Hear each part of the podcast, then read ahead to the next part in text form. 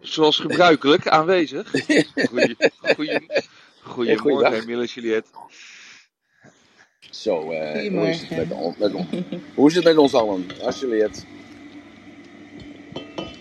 Fantastisch. Wat, eh, ik, ik lees allerlei verhalen over The Voice. Wat, wat is er aan de hand allemaal? Hallo? Hallo. Ja, we zijn er allemaal stil van. Ben, ben ik, ben ik er nog? Je bent er nog hoor. Ja. Nee, ik lees allemaal verhalen over The Voice. Ik denk bij mezelf, wat is hier aan de hand allemaal? Ja, er, is, er is inderdaad, eh, dan laat ik het zo zeggen, er zijn wat ge- geruchten. Ja. Maar er is een, eh, een televisieprogramma van eh, BNN. Ja. En die heeft eh, letterlijk, en, en, eh, letterlijk en figuurlijk aan het licht gebracht dat het eh, niet om, alleen om het geluid gaat bij de voice, maar ook om de aanrakingen.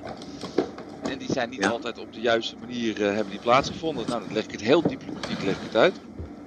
Wat een kabaal. Ben ik dat op de achtergrond? Of ho- hoor je de zee? Oh nee. Ja, ik, ik hoor wel een, een ruis bij jou op de achtergrond, ja. Ja, dat is de zee. Ik eh, zit aan de zee. Ik dacht, laat ik me nou maar eens lekker, gewoon eens lekker uiten en ik ga aan de zee zitten. En Ja. dan, eh, dan weet ik ook in ieder geval dat jullie weten hoe ik erbij zit. Dan hoef je geen medelijden met mij te hebben. Mocht je dat Nee. nog hebben.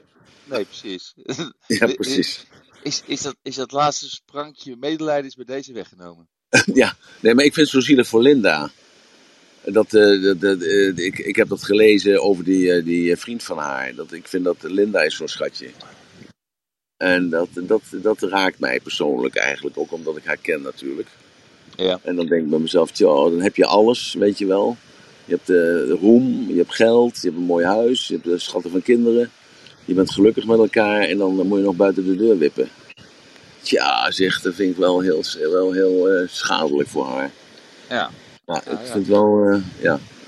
Nee, kan ik, kan ik slecht tegen, moet ik zeggen. Nee, ze is letterlijk en figuurlijk genaaid, om het even heel plat te zeggen. Ja, maar goed, Ja. oké. ja, dus, eh, ja, hoe uit het mij? Ja. ja, Maar er, er, er schijnt meer aan de hand te zijn. Hè? En dat is natuurlijk ook eh, wat dan eh, donderdag komt, dat televisieprogramma. ja. Want diezelfde beschuldigingen gaan dus naar Ali B nu toe.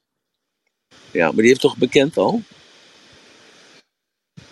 Nou, de, laat ik het zo zeggen, zijn management ontkent het.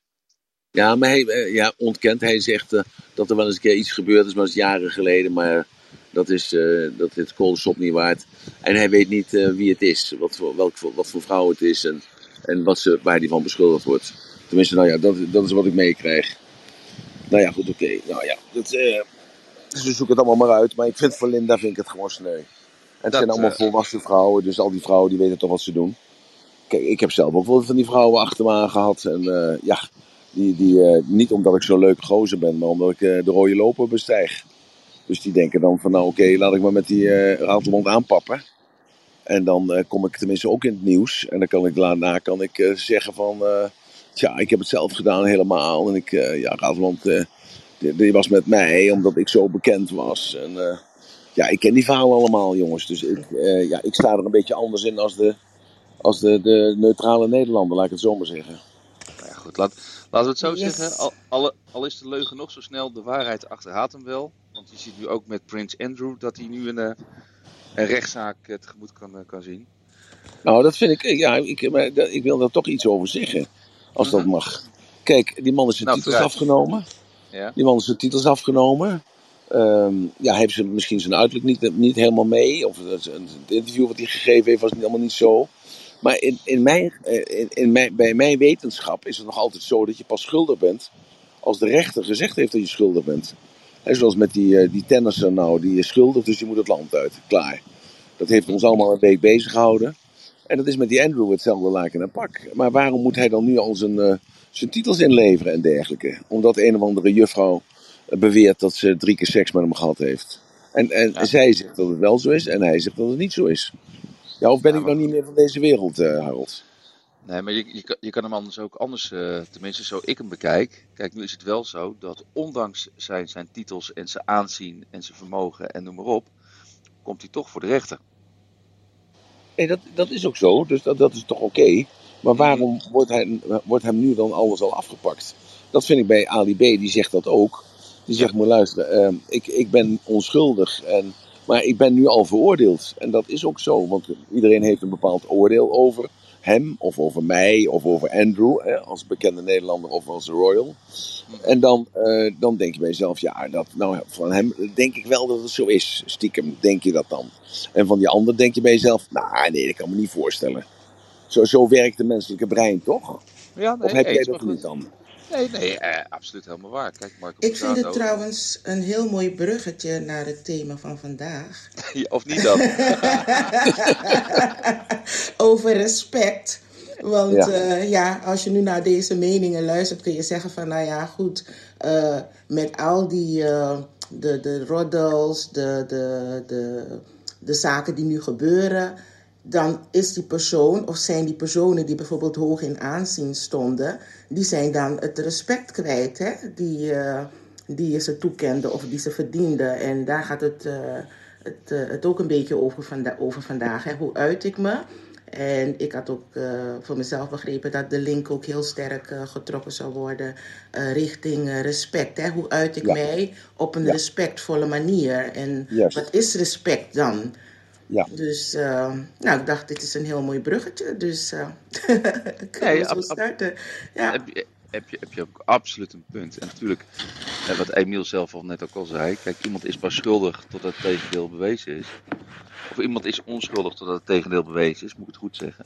En het, en het is natuurlijk ook zo. En eh, ja, hoge bomen vangen veel wind. Maar goed, aan de andere kant, kijk, Marco Bussato is natuurlijk ook pas schuldig op het moment dat hij daadwerkelijk veroordeeld zou zijn. Alleen het voorbeeld wat ik met Prins Andrew al aanhaalde, was dus omdat er even eh, de kant op zou kunnen gaan, en dat, druk- en dat druk ik dus heel voorzichtig uit, dat vanwege dat hij dus een prins was, dat hij dus niet eh, berecht zou hoeven te worden. Nou, dat vind ik dan niet juist, want of je nou... Nee, eh, dat ben ik natuurlijk mee eens. Dat, Hè, dat, nou- maar dat, maar dat Koning- speelt toch niet? Nee, nee, nee, maar koning, prins of admiraal, popla gebruiken ze allemaal. Ja, Ja. iedereen moet zijn broek laten zakken, dus iedereen is gelijk als hij naar het toilet gaat, om het zo maar even Ja. te zeggen. Maar goed, dan gaan we dus weer een heel ander bruggetje op. Dus, maar inderdaad, het, brug- het bruggetje van Juliette vond ik, eh, vond ik inderdaad een, eh, een, eh, een betere bridge.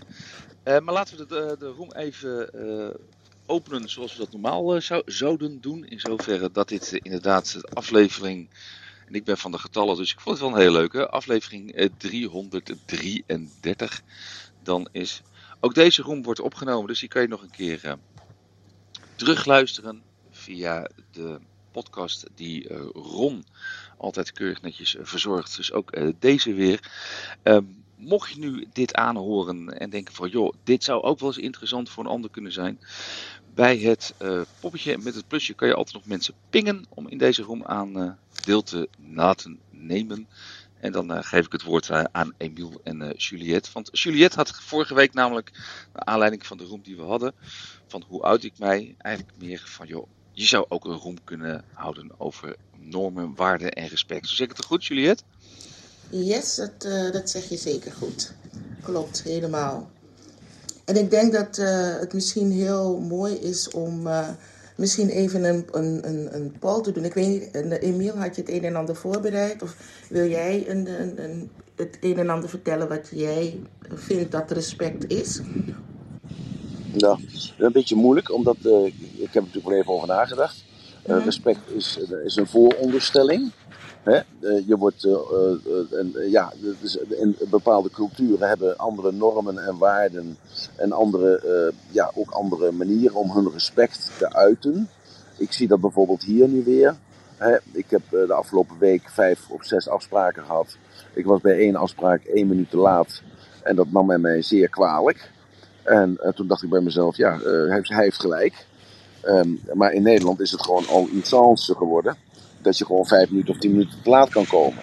Dus hier verlies je het respect al als je één minuut te laat bent. En in Nederland is dat anders. Dus het is ook een beetje cultuurgebonden. Dus wat is respect? Respect is dat je een soort, eh, ja, een soort eh, op, ja, opzien is het verkeerde woord. Want dat zou dus dan een soort nederigheid in, eh, inhouden. Maar respect is wel iets dat je op gelijke waarden beoordeeld wordt. en, en dat is natuurlijk, als dat respect zou zijn, is dat heel moeilijk. Want iedereen heeft natuurlijk zijn eigen waarden. En uh, eigen waarden. Hè, dus niet eigen waarden, maar eigen waarden. En ehm, ja, de een die zegt uh, om 12 uur is 12 uur, de ander is om 12 uur is 5 voor 12 en de ander is het uh, 5 over 12 en de ander is het gewoon kwart over 1. Zo, dus dat moet je dan wel weten. Dus er is een, een, duidelijkheid daarin. En vandaag de dag is duidelijkheid ook niet wat men nastreeft. Heel veel mensen die zijn daar heel gevoelig voor. Want als je duidelijk bent in je communicatie, dan vindt men mensen dat je dan direct, te, te direct bent. En als je te direct bent, dan heb je ook geen respect voor die andere persoon. Dus het is altijd een, een beetje een persoonlijk iets. Wat je eigenlijk van tevoren uh, af zou moeten spreken met elkaar. Van wat is respectvol naar jou toe? Hoe zou jij behandeld willen worden? En dan zou je daarop aan kunnen passen of niet op aan kunnen passen. Ik, ik, ik geef even een voorbeeld dat uh, in mijn tijd toen ik klein was, was het heel normaal om op te staan voor een oude persoon in de bus. En uh, ja, als je dat niet deed, dan had je geen respect voor die uh, oudere persoon. Of ik ben ook opgevoed met het idee van als er een, als er een, een deur geopend moet worden, of er moet, we gaan twee mensen door een deur. En die andere persoon is ja, ouder, of het heeft een andere sekse, of ja, gewoon eigenlijk altijd doe ik dan de deur open voor die persoon. Maar dat is ook geen respect meer tegenwoordig. Want ik heb ook meegemaakt dat een dame tegen me zei: Sodemieter, jij eens even op, klootzak zei ze letterlijk tegen mij. Want uh, ik eh, ben gelijk aan jou, dus jij hoeft de deur niet voor mij open te houden. Dus uh, ja, dat was voor mij wel eventjes een, uh, een, een, een patrooninterruptie, laat ik dat zo zeggen. Dus na die tijd ben ik niet meer zo spontaan om voor iedereen de deur open te houden. Maar zo, dus, ja. um, we hebben het vaak over waarden, hè? Is ja. respect dan een waarde? Want we hebben het over beleefdheid, vriendelijkheid, respect, is dat een waarde of is dat een kan, norm? Nee, kan een waarde zijn. Ja? Dat kan een waarde zijn. Alleen, kijk, een waarde is ook bijvoorbeeld vrijheid. Dus noem maar even wat, een vrijheid is ook een waarde.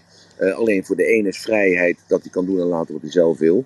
En voor de ander is vrijheid is, uh, gewoon volgens bepaalde normen en bepaalde waarden. Dus een, een, een, een stringent, stringente regels waarin die vrijheid ervaren kan worden. En, en daar loopt natuurlijk elke keer ook in de communicatie loop je op vast.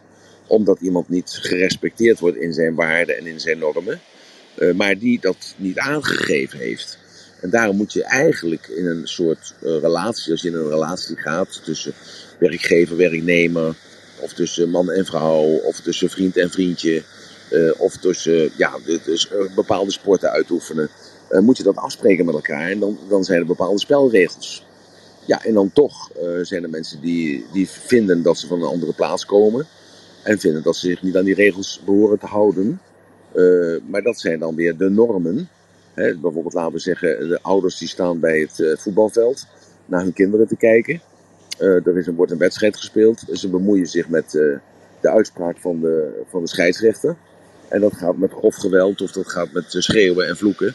Ja, dat, dat kan toch niet de bedoeling zijn. Alleen uh, in bepaalde settings is dat, schijnt dat al als normaal ervaren te worden. Zo, dus, de, dus respect is zeer zeker een waarde. Alleen wat zijn de regels van die waarde? Dat, is, uh, dat, dat moet natuurlijk dan wel uitgesproken worden, Juliette. Klopt, dat is, dat is zeker duidelijk. En ik weet, wereldwijd kunnen we, uh, kan ik me tenminste voelen in de gouden regel. En ik heb gemerkt dat globaal de gouden regel ook een basis vorm, hè, vormt. Behandel een ander zoals je behandeld zou ja. willen worden. Sommige ja. mensen maken ervan, ik behandel een ander zoals die mij behandelt. Dus als je geen respect toont, dan toon ik voor jou ook geen respect. Ben je onbeleefd, dan ben ik ook onbeleefd. En dat kun je ja. natuurlijk omdraaien, dat je voor jezelf, jij je wel houdt aan jouw waarden. En uh, ik zat naar het woordje waarde te kijken toen ik uh, dit aan het voorbereiden was. Toen dacht ik, ja, maar in het woordje waarde zit ook het woordje waar. Dus het is voor jou waar, hè? Dat, ja. die, de keuze die je maakt, jouw waarde. En dan kan het natuurlijk ook uh, botsen met, met wat een ander wil. Maar als je dan de gouden regels zou hanteren vanuit behandelen een ander zoals je behandeld zou willen worden. En voor mij is het dan belangrijk om dan de vraag te stellen van hoe zou ik mij voelen? Hè, als ik ja. uh, uh, op deze manier behandeld zou worden of als dit mij zou overkomen. Dat is voor mij een hele mooie uh, leidraad bij het maken van mijn keuzes. En dat ook zoveel mogelijk ook weer te vertalen in mijn uitingen. Hè? Van hoe uit ik mij in die communicatie, in mijn contacten met anderen. Ga zo maar door. En ja, het kan in die communicatie zijn, maar het kan bijvoorbeeld, hebben we de vorige keer ook over gehad, in de manier waarop je je kleedt. Weet je wel, dat je een statement maakt, enzovoort, enzovoort. Ja. Nee, maar goed, maar jij denkt er over na. Mhm. Ehm? En, en uh, de meeste mensen denken daarover na. Wat, wat is dat respect? Vandaag de dag zijn er heel, heel veel bevolkingsgroepen die elkaar dan uh, zogenaamd met respect behandelen hè, of benaderen. En zeggen dan respect, uh, brother.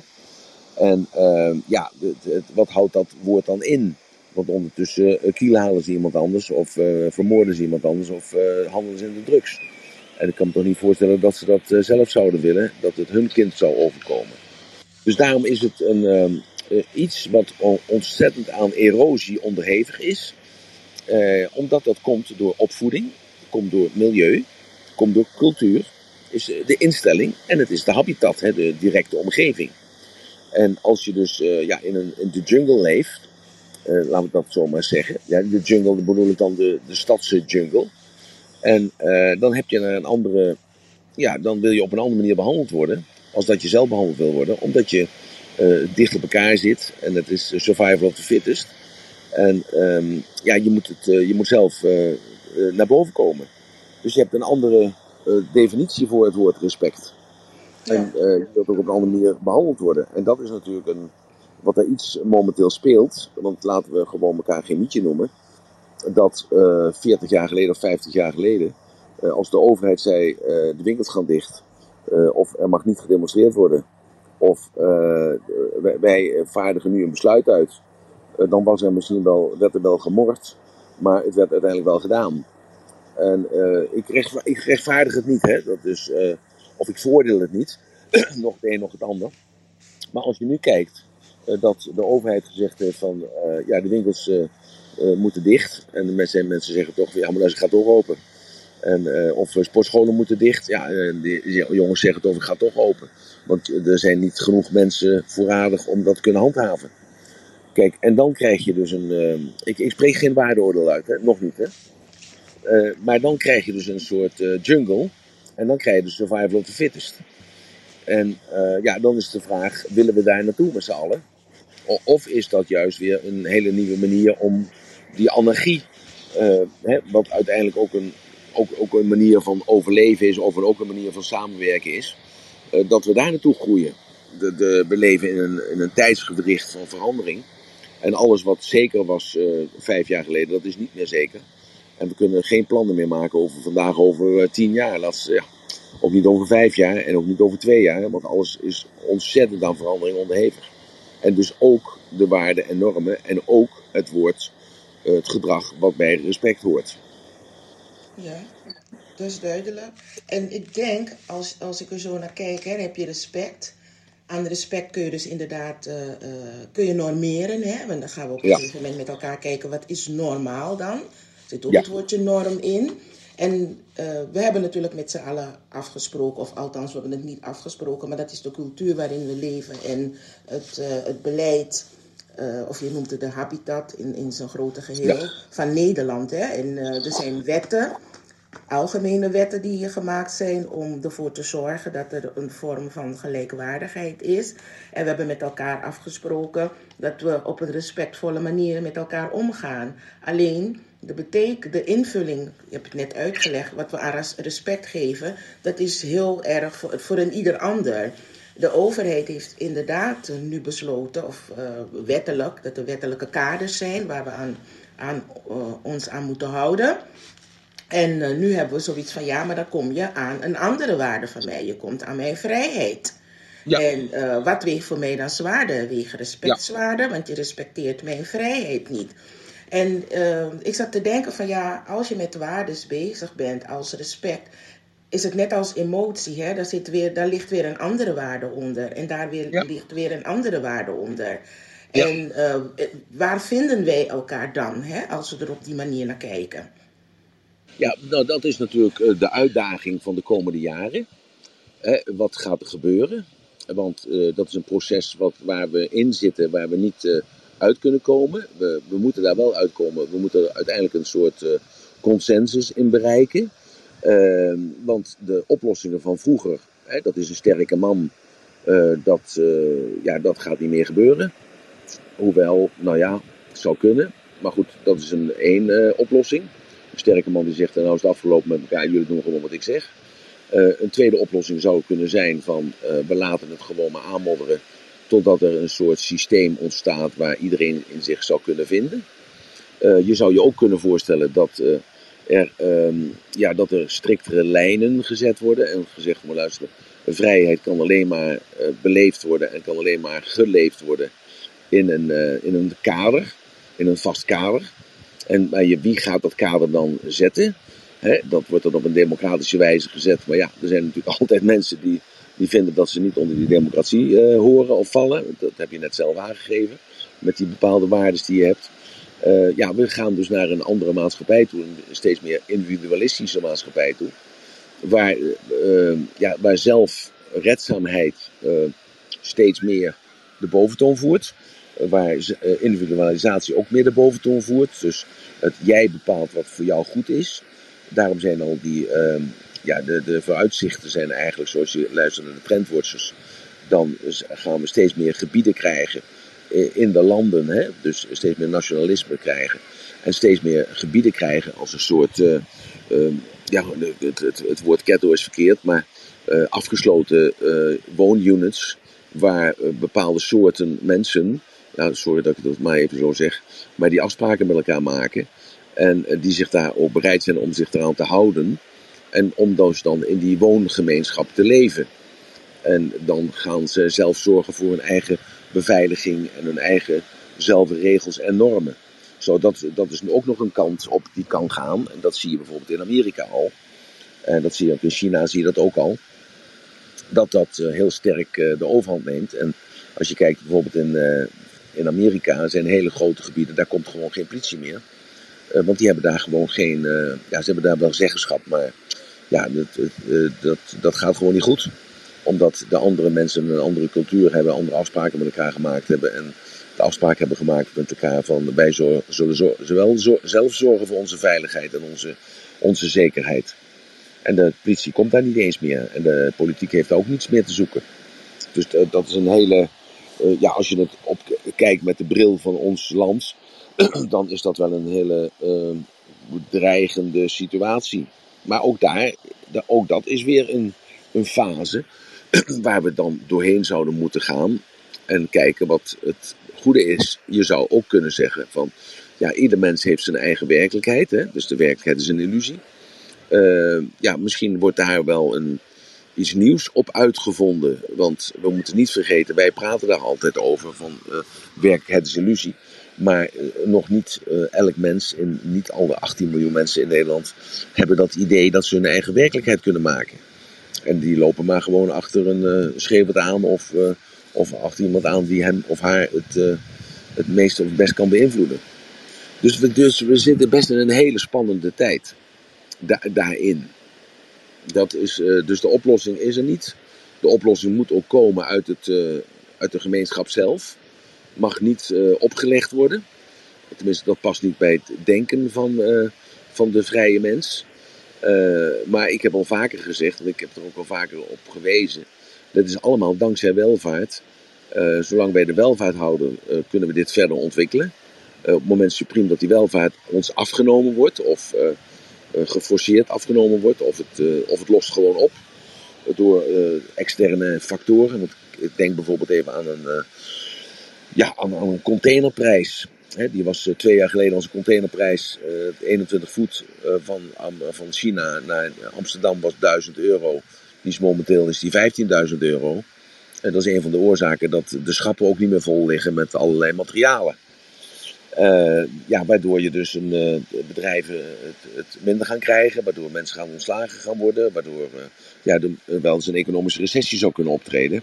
Met andere woorden, dan, wordt er een, ja, dan, dan, komt er in één keer een, een stop op de, op de groei, hè, op de economische groei, maar ook op de psychologische groei, op de mentale groei van mensen.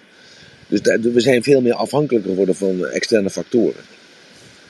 Dus dat is een heel eh, spannend iets. Want denk maar even aan nu eh, eh, wat er gebeurt aan, aan de grens bij Oekraïne. Hè, de Binnen zegt van we gaan gewoon economische consequenties daaraan trekken. Dus er, wordt, er zal niet gevochten worden, maar er worden economische consequenties.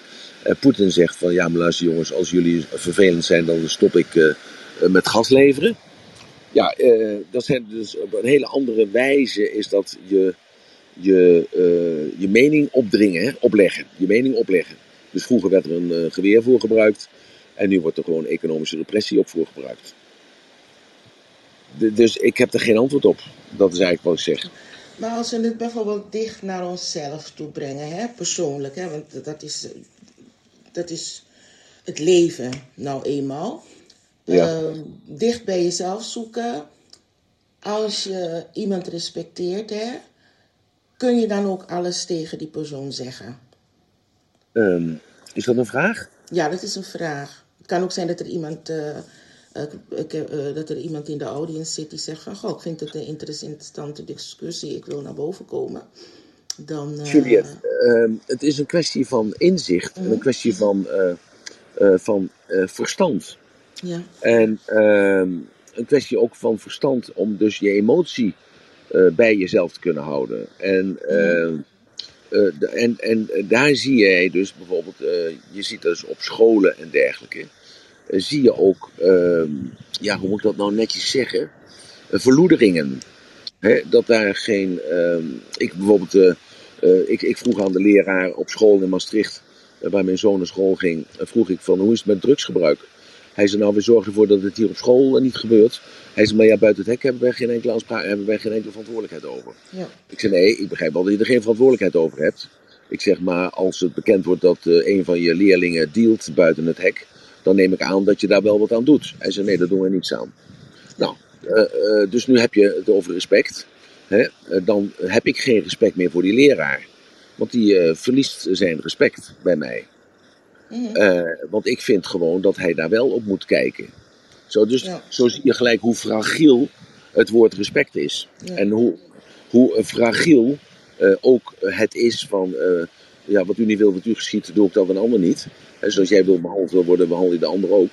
Ja. Op het moment dat het, het leven of de veiligheid van mijn zoon van 12 jaar in het geding komt... eh, ja, word ik toch even iets ehm feller daarop. Hè? Ja. Nou, dat, dat, is- dat is een, dat, ik denk dat dat een goed voorbeeld is. Dat En, is eh. Als ik kijk naar mijn andere zoon, mijn oudste zoon, eh, die veroordeelt dat ik eh, gevaccineerd ben. Nou, dat mag hij veroordelen, dat mag hij zeggen. Eh, maar hij verbindt daar eh, conclusies aan eh, dat ik stom ben en idioot ben en eh, van het pad af ben. Eh, kijk, en dat vind ik, eh, hij mag tegen mij zeggen dat, wat hij ervan vindt. Maar ik vind het niet gepast dat hij mij uitmaakt voor rotte vis. En als ik dat dan mededeel aan hem, op een hele normale wijze, dat ik hem niet zo opgevoed heb eh, en dat we elkaar altijd in, elkaar in ons waarde laten, ja, dan ontstaat daar dus een discussie die niets meer met, met het onderwerp te maken heeft. Zoals er ook discussies ontstaan die niets meer met het onderwerp te maken heeft als men in discussie gaat over racisme, over godsdienst, eh, politiek. Hè? Eh, dan, dan komt ook een bepaalde emotie naar boven van ik weet het en jij weet het niet. Zo, dus dat is een, eh, een heel eh, fragiel iets. En ik, geef dat, dat voorbeeld nu even aan met, die, met die, het hoofd van de school, dat buiten het hek. Dat hij weet dat er jongens die dealen en hij doet er niks aan omdat het buiten het hek gebeurt. Ja, wat, wat gebeurt er dan? Kijk, ik ben een man die proactief reageert, dus ik doe er zelf wat aan. En ik, eh, ik ga dus naar de ouders van zo'n jongen toe. Die mij dan vragen waar ik me mee bemoei. En, eh, ja, en dan krijg ik eh, andere ouders achter mij. En dan ontstaat er dus, en dan hebben we het weer. dan ontstaat er dus iets, dan ontstaan de groepen. En dan staat er ongelijkheid. En die jongen, dus die eh, verdacht werd, eh, ja, eh, en dat wist men ook, hij werd niet alleen verdacht, maar hij was al lang gelokaliseerd. Ja, dat die jongen dus op ongelijkheid kwam te staan. Kijk, dus, dus we gaan van het een gaan we naar het ander. Ook in dit gesprek, maar dat is Ja. ook in de realiteit natuurlijk zo. Ja, maar dat En is dan ook... die jongen en die ouders beklagen zich dan weer voor dat zij gediscrimineerd worden. Ik zeg nee, je wordt niet gediscrimineerd. U komt vanuit een andere cultuur. En de meisjes mogen, eh, mogen niets en de jongens mogen alles.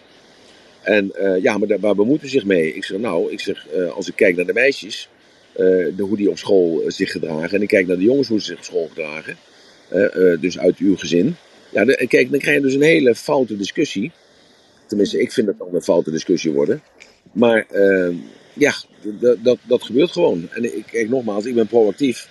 Want ik kom op voor mijn kind. En jij, Juliette, zal ook opkomen voor je kind. Zeker, dat klopt. Ja. Ja. En dat, en dat, en kijk, en dat is het gevaar eh, wat we nu lopen met z'n allen. Dat, we, eh, dat het steeds meer naar de persoon zelf toegebracht moet worden. Dus, hè, dus ook naar het land, of naar de stad, of naar het dorp. Eh, dus naar het ghetto. Hè. Het ghetto is niet alleen maar voor arme mensen, maar ghetto is ook de goudkust. Waar mensen niet uit durven te komen nadat ze dus door een poort gereden zijn. Dus, en dat is momenteel aan de hand. Dus daar, en dan kom ik weer terug op eh, voor van de week dat ik dat gezegd heb over solidariteit. Ehm, ja, ik eh, voel mij niet meer solidair met mensen eh, waar ik mezelf niet meer kan in herkennen. En dan ook zulke soort gesprekken niet kan voeren. En ik, ik heb zo'n soort gesprek ook een keer gehad met, met niet, zo, niet lang geleden, met een, jongetje die wat geleend had van mijn zoon. Ehm, ja, dat ontaarde in, bijna in een handgemeen. vanuit die andere kant. Ja, en ik ben eh, behoorlijk potig. Dus eh, ja, dat heeft gelukkig de situatie gered. Maar als ik niet zo potig was geweest, dan denk ik dat het eh, anders afgelopen was. Oké, dat snap ik. Eh, dat is dus ook een vorm van, van uiten. Hè? Er gebeurt iets, het, raakt je emotioneel. Je neemt het op hè, voor je kind, ook vanuit je eigen waarden waarde en normen. En een deel van de, als ik er zo naar kijk, hè, want we Ja. hebben het over respect, we hebben over de regels. Je, je, je plaatst een norm. Je normeert als het ware op een positieve of op een negatieve manier eh, de, de waarde, in dit geval respect. En op een Ja. bepaald moment zal er handhaving moeten plaatsvinden. En die rol van handhavers hebben we als het ware aan de overheid eh, overgelaten. Maar we hebben natuurlijk ook dat we ook een vorm van handhaving eh, zien op dit moment qua ontwikkeling, bijvoorbeeld in wijken. Hè? Dus dat je dan die Ja. buurtcommissies Ja. hebt die bepaalde dingen met elkaar gaan afspreken. In wijken waarbij er overlast is van jongeren, eh, worden de regels aan de muur gezet van in deze wijk gaan we op een respectvolle manier met elkaar om. Eh, ehm, nou, bij sommige organisaties zegt men, we geven elkaar een hand, weet je wel, als we elkaar Ja. ontmoeten. Dat zijn allemaal zaken die natuurlijk nu door eh, COVID eh, ook een beetje anders zijn geworden. Nou, dan moet je weer andere manieren gaan bedenken hoe je toch een beetje op een respectvolle manier aan de aan, ander laat zien dat je hem of haar ziet. Dus dat Ja. wil ik eraan toevoegen. Ik wilde nog, ook nog een voorbeeld geven. Ik, ben, eh, ik heb jaren, jaren geleden was ik trainer voor een, voor, een, voor een bedrijf. En ik gaf dan trainingen persoonlijke effectiviteit en communicatie. En er was één oefening bij waarbij mensen dus ook antwoord moesten geven op, eh, ja, op hun waarden en normen. En ik gaf net dat voorbeeld al aan. Er werd bijvoorbeeld gezegd van, ehm, ehm, ja, als ik iets niet goed doe, hè, dat hoor je ook vaak, dan moet je het me zeggen hoor. Als ik het niet goed doe, moet je het me zeggen. Zullen veel mensen wel herkennen, hè, die opmerking. Ja. En ehm, wat deed ik dan? Ik, eh, ik kon niet wachten, want ze moesten tien dingen aankruisen. En ik wist altijd, er zullen een paar mensen zijn die dat als voorbeeld nemen. Dan ga je er gewoon van uit dat die ander weet wat je bedoelt. Als jij dan gaat vertellen dat Ja. hij iets niet goed gedaan heeft. Ja, ja, En ik denk dat de gouden regel daar dan eh, aan de basis ligt. Hè? Van behandelen een ander zoals je zelf behandeld zou willen worden. Nou, dat patroon wilde ik doorbreken. Dus op het moment dat die persoon dat deed, dan keek ik in die training naar een, een situatie. En dan zei ik ineens van, sloeg ik met mijn hand op tafel. En dan zei ik, godver, godver. Heb je nou stront, heb je nou stront in je oren? Moet ik dat nou honderd keer vertellen? Nou, iedereen sloeg stijl achterover. De persoon in kwestie ook van, ja, maar dat heb ik niet bedoeld. Hé, hey, ik had wel verwacht dat je me apart zou hebben geroepen. Ik had wel verwacht dat we dit gesprek onder twee ogen zouden voeren. Dan kan je niet in die groep met tien mensen op deze manier met me praten. En ik heb een training meegemaakt dat ik dus echt de hele groep over me heen kreeg. Die hadden niet eens door dat het een rollenspel was. Zo goed Ja, was ja, het gedaan. Kreeg de hele groep over me heen. Volgens mij wilden ze zelf opstappen. Hoe ik het in mijn hoofd haalde, weet je wel, om op die manier die persoon toe te spreken. En toen zei ik, maar dat heeft ze toch gevraagd? Ze Ja, heeft gewoon ja, gezegd dat ze wil dat als ze iets niet goed doet, dat ik het vertel. Maar er zitten zoveel lagen eronder. En daarom gaat het denk ik ook mis, eh, heel vaak in die communicatie. Omdat we van elkaar niet weten welke waarden er dan onder liggen. En we hebben dan voor onszelf dan eh, Luister, ik zoek gewoon een kankermiljoen. We zoeken een kankermiljoen. Nou, ik denk dat je dat ergens anders moet gaan, eh, gaan zoeken, eh, Johan. Oké, dus kijk, die, hij geeft hier ook een hele goede, hij geeft hier ook een goede voorbeeld van. Eh, ziet het als een vorm eh, van eh, Johan vrije meningsuiting. Vind het ook fijn om dat woord te gebruiken. Ik vind het ook trouwens heel goed, Johan. Dus ook fijn dat je op deze manier naar boven bent gekomen en ook deze uitdrukking hebt gebruikt. Omdat het woordje kanker is nog steeds een beladen woord. En het wordt heel erg vaak toegepast. Ik zie het met de jeugd. Ik zie het als ik op langs die schoolpleinen loop. Dat je die jongeren dat woord eh, als een zeer normaal, eh, bijna geaccepteerd eh, de woord horen gebruiken. Het wordt overal aan toegevoegd. Ehm, ik zal dat niet herhalen, omdat het woorden zijn die niet echt in mijn vocabulaire thuis horen, maar we kennen ze allemaal. En je, ook dat is een manier waarop mensen denken om kracht bij te zetten aan, aan iets wat ze willen formuleren, zonder erbij stil te staan wat het woordje kanker voor een ander kan betekenen. Want het is ook een ziekte. Hè? Eh, eh, je weet niet wat iemand heeft meegemaakt. En eh, als je dan die vraag aan jezelf zou stellen, is dat een ziekte die ik mezelf toe zou wensen? Of is het iets wat ik zou willen meemaken? Dan denk ik dat zo'n soort vraag ook ehm, voor jezelf ook wel duidelijk maakt van God, dat is dus niet iets wat ik in mijn mond moet nemen. En het is ook iets wat ik een ander niet eh, toe zou willen wensen. Nou, misschien wens je, wens je, je ik, eh, ik neem, eh, eh, ik laat het woordje weg bij wat Johan net gezegd heeft. Die zocht het zelf. Maar eh, ik pak het gelijk op. Ik wens mezelf inderdaad een aantal eh, miljoenen toe. Maar ik weet wel dat ik er zelf aan zou moeten werken met al mijn talenten en gaves om het voor elkaar te krijgen. En het kan dan zijn dat iemand daar een oordeel over legt, maar dat is dan weer aan die ander. Dat is een oordeel. Dus eh, op deze manier wil ik, eh, ben ik blij met eh, de opmerking van, eh, van wat was? Eh, even Johan. kijken, Johan. Ja. Ja. Nou, heel, heel netjes, eh, mooi gecorrigeerd, dus Juliette, complimenten daarvoor. Maar tegelijkertijd blijkt dan ook weer dat het een kwestie is van bewustzijn. Hè? Dus de, de, de, we hebben momenteel 50, 60 mensen in de room. En eh, van die 50 mensen blijven er 49, eh, die hebben we een vraag of niet, maar die luisteren. En een komt naar boven toe en die zegt toch niet op een bepaalde leuke, aardige, vriendelijke, correcte manier datgene wat, wat wij graag zouden willen horen. Dus, dus het is ook een kwestie van bewustzijn. Dat heeft er ook mee te maken. Je moet er ook aan toe zijn. Toch? Ja, klopt. Je moet er aan toe zijn. Mhm. En, en, en en, ja, en, en daarom zeg ik elke keer weer van, er is maar een elitaire groep van mensen die daarover nadenkt. Van wat is, wat is mijn effect op anderen? Wat is mijn, dus met, op het moment supreme dat je die vraag stelt, wat is mijn effect op die ander? Op dat moment neem je ook meer verantwoordelijkheid voor je eigen gedrag. Omdat je die andere persoon natuurlijk niet wil kwetsen. Of je wil die andere eh, persoon niet misbruiken. Zo, dus daardoor ben je al eh, voorzichtiger. En, eh, maar ja, niet van onze 18 miljoen Nederlanders ja, zijn er eh 18 miljoen mensen die zijn al zover. Om daar, om er zo met elkaar te kunnen praten. Klopt. Maar ik, Ja? stel, ik, vind, ik vind communicatie heel erg, eh, heel erg belangrijk. Ehm, ik heb ooit eens van een, eh, tijdens de training van iemand gehoord, ik vond het altijd heel leuk, het woordje communicatie. En als je dan kijkt naar de I en de C, dat spreek je ook uit als het woordje, als het woordje ik, hè, wat, eh, wat Ja. erin zit. En Ja. eh, nee, u en ik, hè, communicatie. Het draait om u en ik, het draait om jou en de ander. Dus dat betekent dat je ook ingesteld, zijn moet, ingesteld moet zijn op de Ja. ander. Ook goed moet luisteren. En ik dacht toen ik, eh, het ging over respect en ik ging nadenken, ik zag het ook als die emoties, hè, die layer, die layer, die layer. Wat, waar, wat, waar, wat is dan die basis van respect? En voor mij ligt aan de basis van respect toch, toch liefde. Liefde voor mezelf en, en liefde voor de ander. En het klinkt misschien, nou, het is ook een, soort modewoord geworden als we het hebben over liefde, om meteen dan de zin eraan te koppelen. Ja, maar het klinkt misschien zweverig en bla bla bla bla.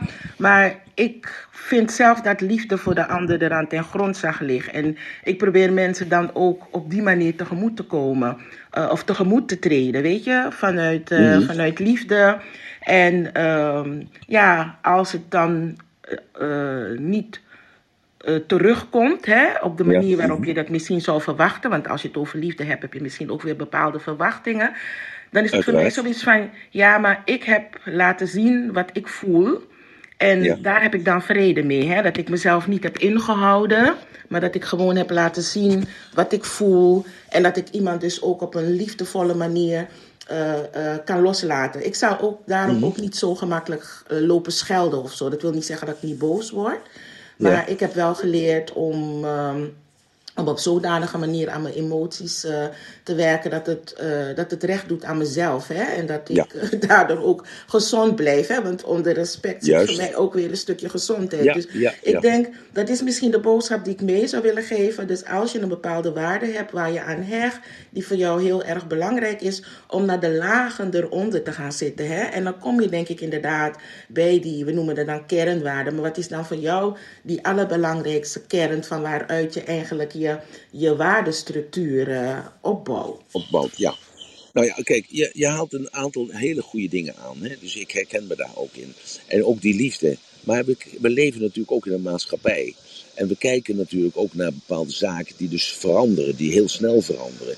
En die niet op dit moment eh, een positief ehm, etiket krijgen.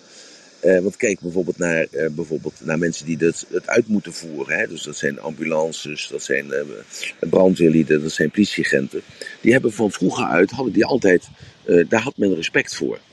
Dat, dat uniform gaf al respect. Dat gaf die mensen ook al een, bepaalde, bepaald uiterlijk.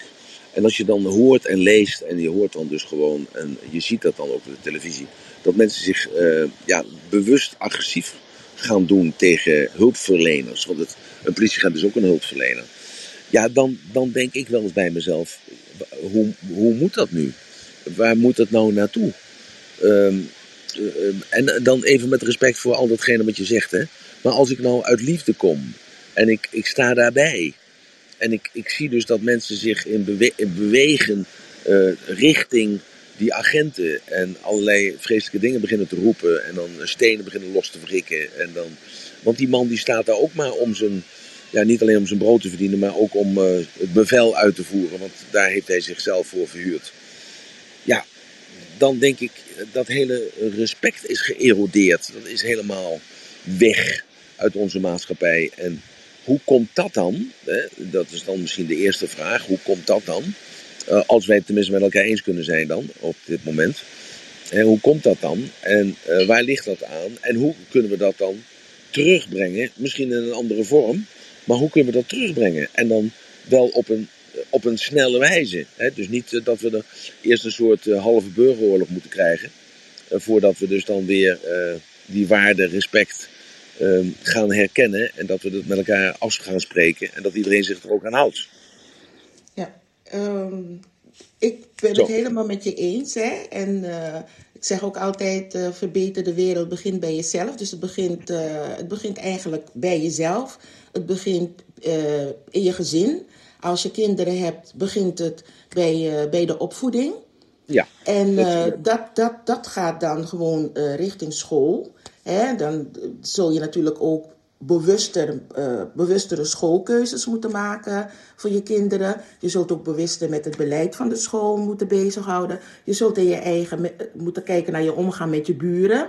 Eh, en dan kijk je naar de, de omgang in je straat, in je wijk, weet je wel, zodat het een, Ja, een grotere ja. cirkel wordt. Maar ik ben het helemaal met je eens. Dat tegelijkertijd, terwijl je aan het praten was, dacht ik van ja, dat zeg, dat, dat zeg je inderdaad. Je hebt het over liefde.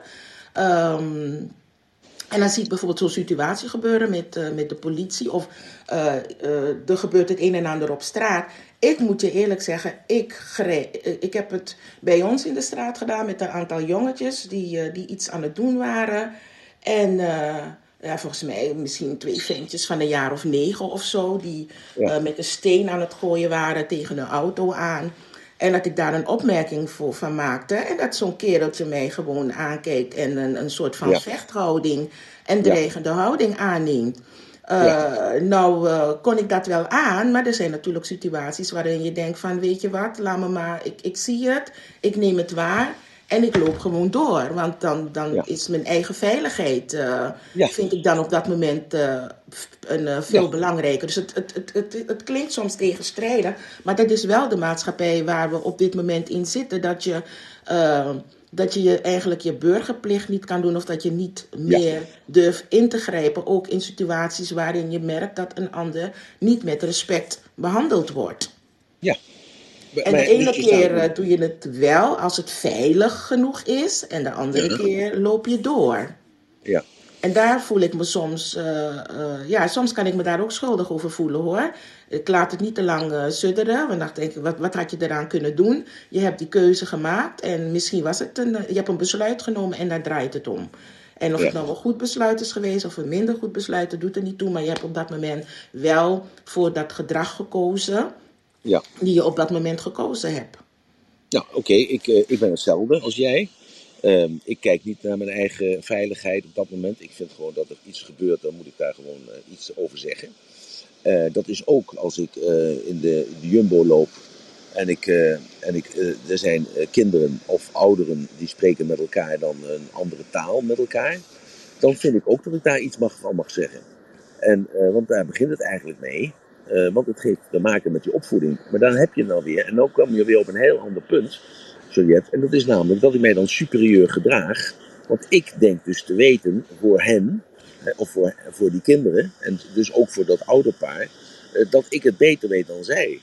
En dat is natuurlijk een hele foute opstelling, als, en vooral als oude blanke man. is een hele foute opstelling die ontzettend veel agressie creëert. Uh, vanuit de andere kant. En daarom uh, is het zo moeilijk ook om uh, dus in die respect te blijven, omdat de ander het in het emotionele trekt, omdat het een, een, ja, en dan ben ik dan, een oude blanke man is, die zich dan autoritair opstelt, omdat hij dan denkt dat hij het weet. Zoals jij een autoritaire uh, ja, donkere vrouw wordt door hen te wijzen op iets wat zij fout doen. En, want jij pretendeert het te weten. Dus dat is een, een, een, uh, dezelfde discussie wat met respect te maken heeft. Want je moet dus uh, ook autoriteit kunnen accepteren. Daar zit, daar zit ook respect in. Het, ik, ik ben daar heel makkelijk in. Iemand die voor mij een autoriteit ergens in is, en of dat nou een agent is, of het is een hoogleraar, of het is een, uh, uh, het is een bakker, bij spreken. Iemand die uh, ergens voor geleerd heeft, of iemand die een bepaald vak uitoefent. Ja, die, daar heb ik gewoon respect voor die autoriteit in. Maar dat is maar weinig mensen gegeven, is mij langzamerhand wordt me dat steeds duidelijker. Omdat dat te maken heeft met die cultuur. Hè? En, en, en ook die habitat natuurlijk. Hè? Dus de habitat bedoel ik meer van het wijk waar je in woont en waar je in uh, verplaatst en waar je naar school toe gaat. En die opvoeding, uh, er zijn twee jongetjes van 9 jaar. Nou, uh, we hebben laatst gelezen in de krant van jongetjes van 12 jaar die iemand anders doodstaken. En ja, thuis wisten ze niet van het bestaan dat die kinderen een mes hadden. Wisten ook niet dat ze van bepaalde muziek hielden en dergelijke. Want moeder was gescheiden. En moeder was te druk om, ja, om, om de kost te kunnen verdienen. En dan denk je ook bij jezelf, ja, dat kun je zo'n zo vrouw ook niet kwalijk nemen. Maar ondertussen gebeurt het wel en het zal jouw kind maar zijn die dus aan het mes geregen wordt. Of het zal jouw zusje maar zijn of broer maar zijn die daar aangepakt wordt door een, uh, een aantal onverlaten. Ik, ik snap het. Ik denk dat we zeker misschien nog een uitzending hieraan zouden kunnen wijden als je alleen maar het gedeelte cultuur Ja. eh, erbij haalt. Hè? Want dat zijn Ja. de discussies die natuurlijk op dit moment in Nederland eh, gevoerd wordt. Ook in de betekenis van ze komen hier naartoe en ze houden geen rekening met onze cultuur. Ze houden geen rekening met onze waarden en normen. Heb, en, ineens, en ineens is het ze, hè? is het zij en wij. Maar ook daar zitten weer een heleboel lagen onder. En Ja. eh, je had het net over, eh, over autoritair of autoriteit. Hè? Eh, Ja. In dit geval reageert je moederhart, zou ik dat maar noemen. Dan zie ik die jongetjes buiten lopen. Maar Ja. er zijn situaties, ik, zie, ik, ik, hoor- ik hoor ook een, veel. Je kan in een winkel zijn bijvoorbeeld. Ik maak maar een, uitstapje, hè, waarbij je dan niet mee bemoeit. Is dat een kind bijvoorbeeld aan, aan het jengelen is, weet je wel. Omdat die een, een koekie wil en ma of pa die wil het niet kopen. Die gooit zich over de grond. Moeder die haalt uit, die geeft misschien een klap. Of die scheldt het kind ook verrot.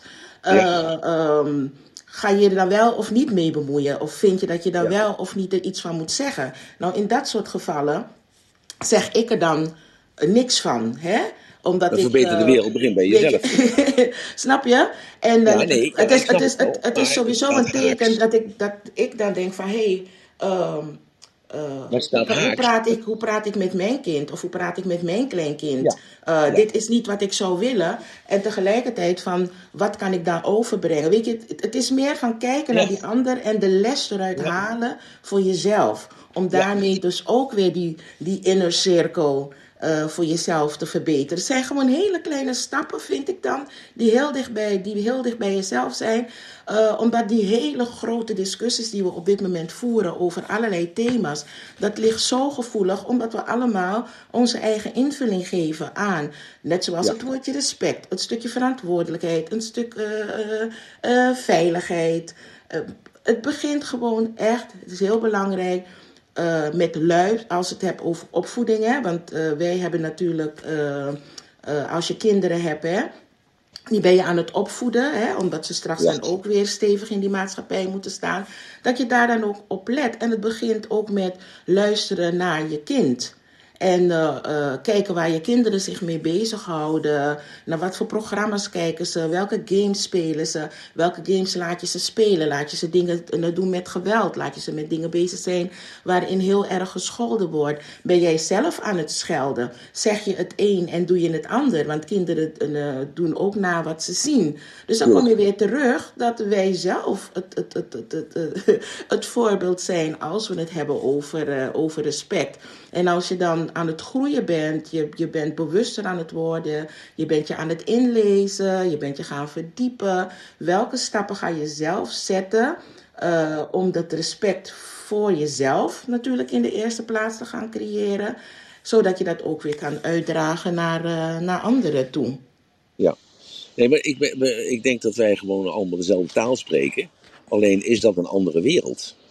En dat is een andere wereld in, in ook onze wereld.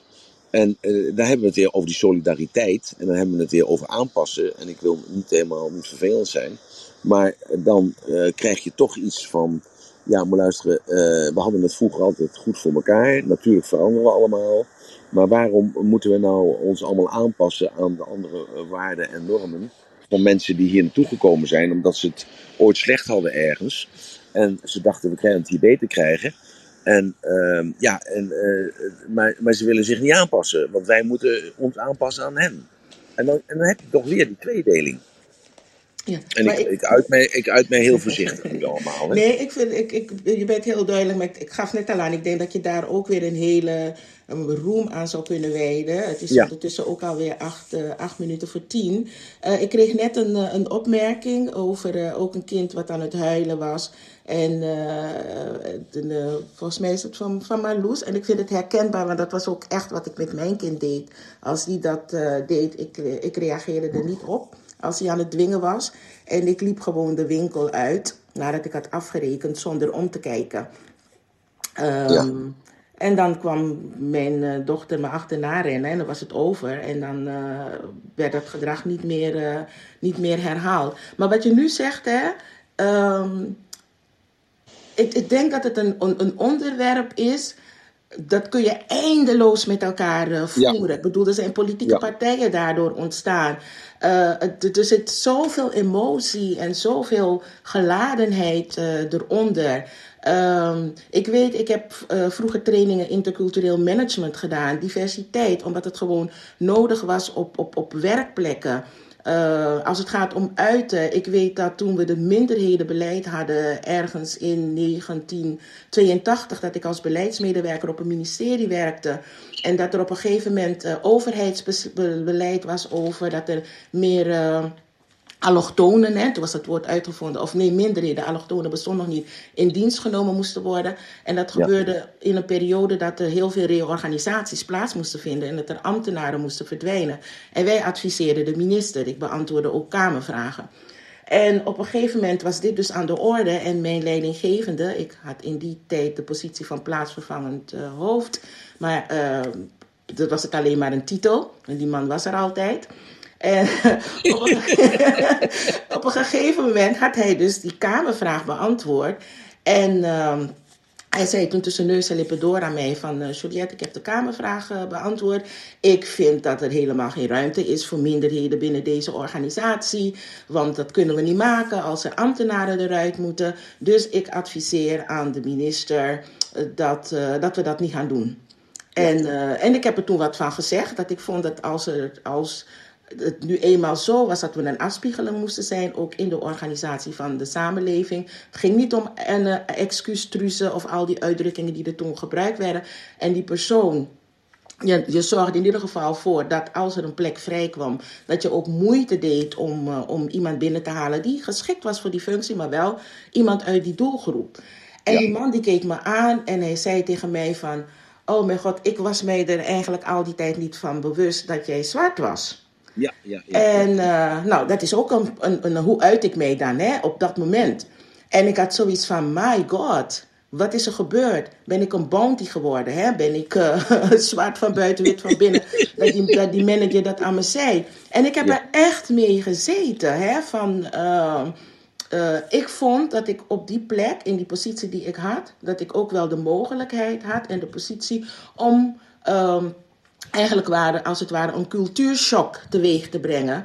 Weet je, en voor elkaar te krijgen dat er meer verruiming en meer bewustwording uh, bestond. Dat er ook meer mensen dan hè, wit uh, een baan zouden kunnen uh, vinden en ook die kwaliteit hadden om dat te doen.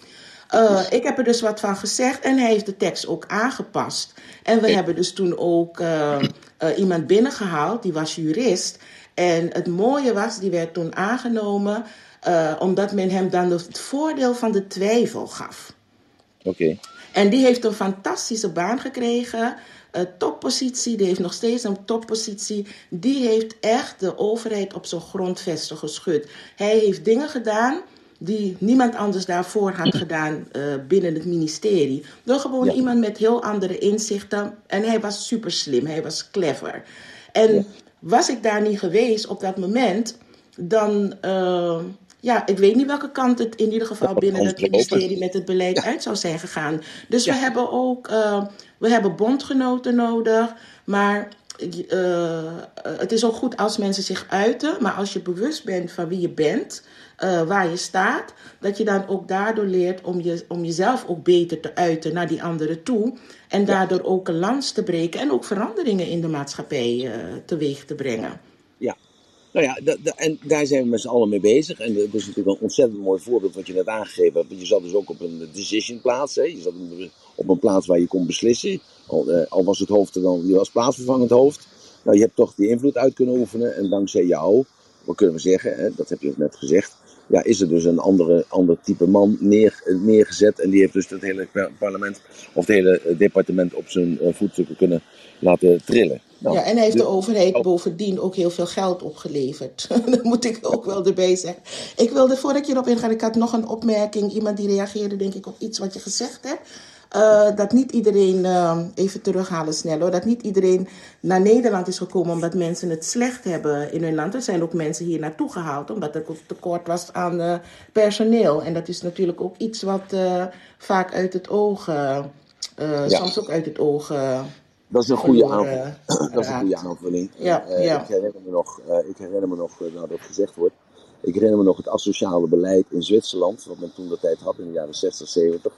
eh, dat eh, mensen uit Turkije en uit Algerije en uit Tunesië, die kregen een, eh, een, een, job voor een jaar en na een jaar moesten ze terug. En dat werd toen in de tijd van Den als zeer uh, onasociaal gezien. Want die mensen moesten hier kunnen blijven en daardoor uh, en andere gezinsherenigingen doen enzovoort enzovoort. Na een jaar of na twee jaar. Dus dat klopt. De, dat daar ook toch een vrije wil in zit. In datgene van die mensen zijn hier naartoe gehaald. Om, ja, en hebben zich ja, aangepast, laat ik het zo maar zeggen. En daardoor zijn dan weer andere soort problemen opgekomen. Maar ja, dat komt. Maar goed, we zijn ook niet hier om even dat allemaal op te lossen. Het, het, het is alleen al fijn dat we er heel goed over kunnen praten met elkaar. En in dat respect kunnen blijven naar elkaar toe. Voor mij persoonlijk is de grote vraag uh, elke keer weer van hoe uh, gaan we dat verkopen? Hoe gaan we dat uh, neerzetten zodat er meerdere mensen dan, dan alleen maar een bepaalde elitaire laag, en want zo zie ik het toch, een elitaire laag, dat die zich ja, aanpassen mag. Dat woord mag je dan niet meer gebruiken. Maar wel dat we met elkaar een bepaalde modus vinden waardoor we met elkaar door de deur kunnen. Waardoor iedereen zich ook vrij voelt in, in zijn doen en laten. Toch? Ja, dat klopt. Ik, uh, ik denk dat het, uh, dat het een proces is, het, uh, een proces van lange adem. Ik denk dat er heel veel veranderd is. Als ik het vergelijk met uh, begin jaren tachtig. Ja. Um, en voor een deel denk ik dat men niet praat echt met de, met, met de straat, om het maar zo te noemen. Wat speelt er in die weken? Waar hebben mensen behoefte aan? Waar hebben mensen behoefte aan op de werkvloer? Het zijn altijd van die knappe koppen die het ja. een en ander bedenken, hè, uh, gevoed ja. door de media. En die denken ja. van, nou ja, goed, uh, we denken dat het op die manier opgelost moet worden. Er wordt er beleid ontwikkeld, wordt er geld tegenaan gesmeten. Uh, dus is klauwenvol geld is er in de Nederlandse uh, maatschappij gepompt, weet je wel, om die diversiteit te veranderen, om de, de, de, de, de, de wijken te veranderen, om bedrijven te veranderen. terwijl er niet echt naar de mensen geluisterd wordt en is. En daar, daar is, als ik het vergelijk met de jaren tachtig, is nog steeds geen niks in gewijzigd. Het is een steeds terugkomend met een, met een cyclus van vijf jaar. Dat er het een en ander terugkomt. En dan heb je weer zondebokken die gezocht moeten worden. Dat waren in het verleden waren het zeg maar de Surinamers. Toen werden het de Antillianen. Toen werden het de Marokkanen. Nou, daarvoor waren het misschien andere doelgroepen. En dan ga je op heel glad ijs uh, begeven. En het ja. begint je kunt het al merken, het begint door gewoon te luisteren naar man of vrouw van de straat. Ik merk het al bij de kassas. De simpele ruzies die gemaakt worden in de rij als iemand voorpiept. Als iemand voorpiept die bijvoorbeeld een ander kleurtje heeft. Of andersom hoe men met elkaar omgaat. Als je iets tegen iemand zegt van uh, mevrouw, uh, weet je wel, u, uh, u staat achter mij. En mensen zitten met zoveel stress, met zoveel emoties. Het is, het is als een vulkaan wat tot uitbarsting moet komen. of gaat komen of aan het komen is. En ik denk dat daar, als je het hebt over hoe ga je dat aanpakken daar hebben we onze coaches voor, of wat dan ook. De scholen kunnen wat alerter zijn, de leerkrachten kunnen wat alerter zijn. Dat we ook eh, leren dealen met emoties, gevoelens, oordelen van mensen. En dat is een lange weg, maar ik denk dat het wel een, een bottom-up aanpak uh, zal, zal moeten zijn. En nogmaals, het begint bij jezelf, de veiligheid die je hebt om op een respectvolle manier uh, te uiten wat je voelt. En, uh, en in zijn emotie heeft de ander altijd gelijk. En als we dat van elkaar accepteren, je kan niet met iemand uh, gaan discussiëren over hoe die zich moet voelen. En dat is wat wij ook nog te veel doen tegenwoordig. Dus dat zou ook een beginnetje zijn. Maar misschien moeten we uh, dat misschien een andere eye-opener. Ja. En dat we daar wel vandaag de dag wel heel veel aandacht aan geven aan dat gevoel van dat individu. Hè, want op een zeker moment uh, is dat toch een soort samenleving. Waardoor niet ieder zijn eigen gevoel maar kan prevaleren. Want de ja. een, uh, ik denk even terug aan die meneer die daar uh, op een of ander station staat bij de metro in Londen. En die het gevoel krijgt, die mevrouw die voor mij staat, die zal ik eens even een duw geven. En die mevrouw die kukelt vlak voor de metro die eraan komt rijden. Mm -hmm. Ik weet niet of je die beeld hebt gezien. Nee, Zo, dus, ja. Nou, ja, die stond in de Telegraaf gisteren geloof ik. En een filmpje zelfs. En dan denk ik bij mezelf, ja, eh, zolang er nog meer gekken buiten het gekkenhuis zitten dat erin zitten. Sorry dat ik dat even zo grof zeg. Eh, ja, en moeten we dan rekening houden met allerlei eh, dwazen. Ja, sorry dat ik dan Ja, dat uitspreek. hoeft ook niet, maar ik denk wel dat we soms zien we dingen. Het, het is misschien een, een soort instinct, een ingeving, een gevoel. Dat je denkt van hé, hey, er klopt iets niet. Want door heel goed te luisteren naar die ander. Kun je soms ook al dingen waarnemen. En soms wuiven we het even weg van. Hm, ik zal het me ingebeeld hebben. Hè? En als je dan vanuit eh, eh, een, een aantal eh, waardes of normen die we met elkaar vaststellen. Nou, komt- Als je met een aantal normen en waarden bepaalde dingen signaleert, dan kun je dus inderdaad, ja, hoe zeg hoe moet ik het formuleren? Dan kun je ingrijpen is wat lastiger, maar je, je, je, je kunt de persoon daarin een beetje gaan aansturen of begeleiden. Of eh, op, een, op een wat andere manier aangeven dat iemand misschien hulp moet zoeken. Of eh, ik weet het niet. Eh, wie het weet mag het zeggen. Maar dan stel je je wel autoritair op als jij pretendeert dat jij het beter weet dan hij. Omdat Nee, hij nee, nee, dat geef ik niet aan. Ik geef aan, ik zie wat en ik kan me daarin vergissen. Maar ik kan me daar wel in uiten. Van, eh, en niet van jij doet dit of jij doet dat. Maar dit is wat me opvalt. Ja. En het kan zijn dat het de persoon niet opvalt. Maar ik, moet wel, ik heb daar wel het gevoel van, hé, hey, ik heb er iets, eh, ik heb er iets van, eh, ik heb er toch iets van gezegd. En ik heb er n- niet dat ik later de spijt van krijg, dat ik denk van, hé, hey, maar eigenlijk zag ik het wel aankomen en heb ik een signaal opgevangen, maar ik heb niks gedaan. Ja, ik heb ja, niks gezegd. En dan kan de ander altijd aangeven van waar bemoei jij je mee? Eh, rot op, weet ik veel wat. is niet respectvol als hij het op die manier zegt. Tenminste, ik zal het misschien niet als respectvol eh, voelen of zien. Maar ik kan wel zeggen van oké, hey, hey, je, je hebt gelijk daarin. Sorry, ik had het niet moeten zeggen. Of ja, ik heb het wel gezegd en, en eh, je mag er, doe ermee wat je ermee wil doen. Ja. Nou, Juliette, ik vind het een fantastische room. En eh, heerlijk om naar jou te luisteren. Echt fantastisch de, de vocabulaire die jij hebt en zoals je het kunt verwoorden. Dat, ja, dat, dat geeft heel veel openingen weer. Het is vijf over vier. Eh, Ja. Ik denk dat we moeten stoppen. eh, ja, Ja. Vijf, sorry, vijf over vier. Bij mij vijf over vier. Ja, het, ja vijf of En tien is het vijf over tien. Eh, Maar ik vond het helemaal fantastisch, dankjewel. En ik, ja, ik, ik zou bijna eigenlijk de voorstander van om het nog een keer met jou te doen. Dan hoef ik eh, niet zoveel te vertellen. En, eh, en datgene wat jij vertelt zijn allemaal eye-openers voor mij. Dat kan ik je wel vertellen. En ik heb ook gemerkt dat mensen dus ook in de backroom eh, actief zijn. Dus dat vind ik ook heel fijn. Dus wat dat betreft, eh, ja, eh, eh, eh, tien met een griffel zou ik zeggen. Ja, Dankjewel. dankjewel, dankjewel. Dus wanneer gaan we dat nog een keer doen? Of ga je dat even Eh, overleggen? nou, eh, met Harold dan kunnen we gewoon een datum prikken. Lijkt me zeker interessant. En ik wil je bedanken dat, je, dat ik ook on op het podium mocht zijn. Ik wil ook alle luisteraars van vandaag bedanken voor jullie aanwezigheid in de room.